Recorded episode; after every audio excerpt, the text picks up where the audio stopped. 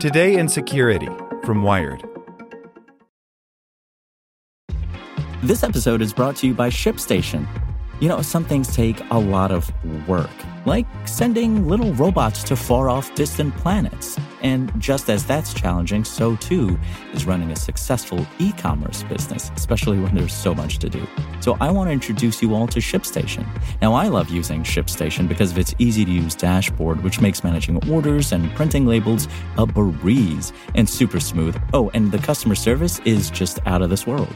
It's exactly what you need to help grow your business. Sign up for your free 60-day trial at shipstation.com slash technews. That's shipstation.com slash tech news.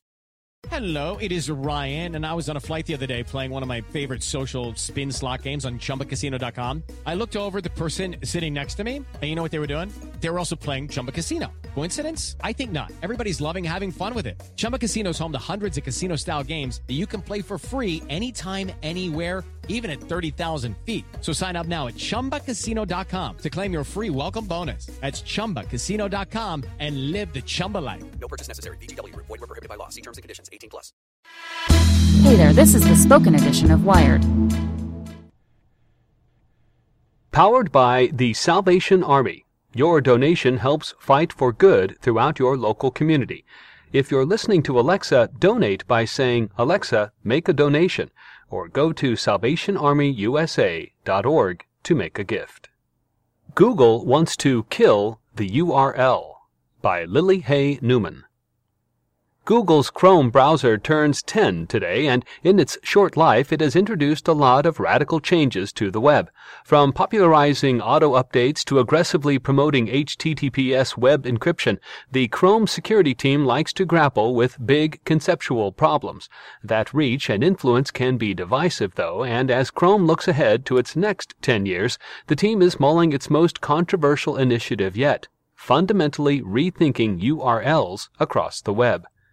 Uniform Resource Locators are the familiar web addresses you use every day. They're listed in the web's DNS address book and direct browsers to the right Internet Protocol addresses that identify and differentiate web servers.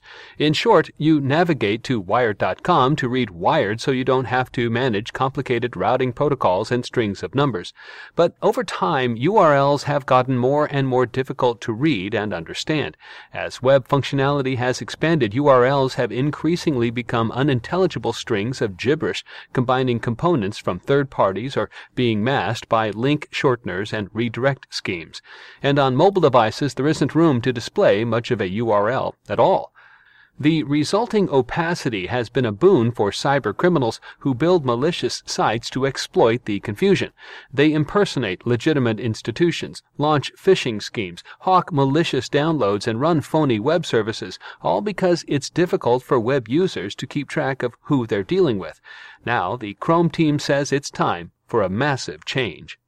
People have a really hard time understanding URLs, says Adrienne Porter Felt, Chrome's engineering manager. They're hard to read. It's hard to know which part of them is supposed to be trusted, and in general, I don't think URLs are working as a good way to convey site identity. So we want to move toward a place where web identity is understandable by everyone. They know who they're talking to when they're using a website, and they can reason about whether they can trust them. This will mean big changes in how and when Chrome displays URLs. We want to challenge how URLs should be displayed and question it as we're figuring out the right way to convey identity. If you're having a tough time thinking of what could possibly be used in place of URLs, you're not alone. Academics have considered options over the years, but the problem doesn't have an easy answer.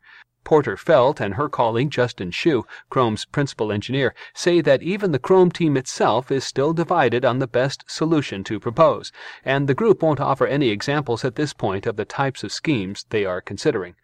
The focus right now, they say, is on identifying all the ways people use URLs to try to find an alternative that will enhance security and identity integrity on the web while also adding convenience for everyday tasks like sharing links on mobile devices. I don't know what this will look like because it's an active discussion in the team right now, says Parisa Tabriz, Director of Engineering at Chrome. But I do know that whatever we propose is going to be controversial. That's one of the challenges with a really old and open and sprawling platform. Change will be controversial whatever form it takes, but it's important we do something because everyone is unsatisfied by URLs. They kind of suck. The Chrome team has been thinking about URL security for a long time.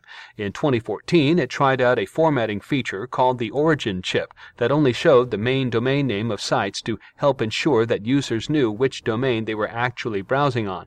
If you wanted to see the full URL, you could click the chip and the rest of the URL bar was just a Google search box.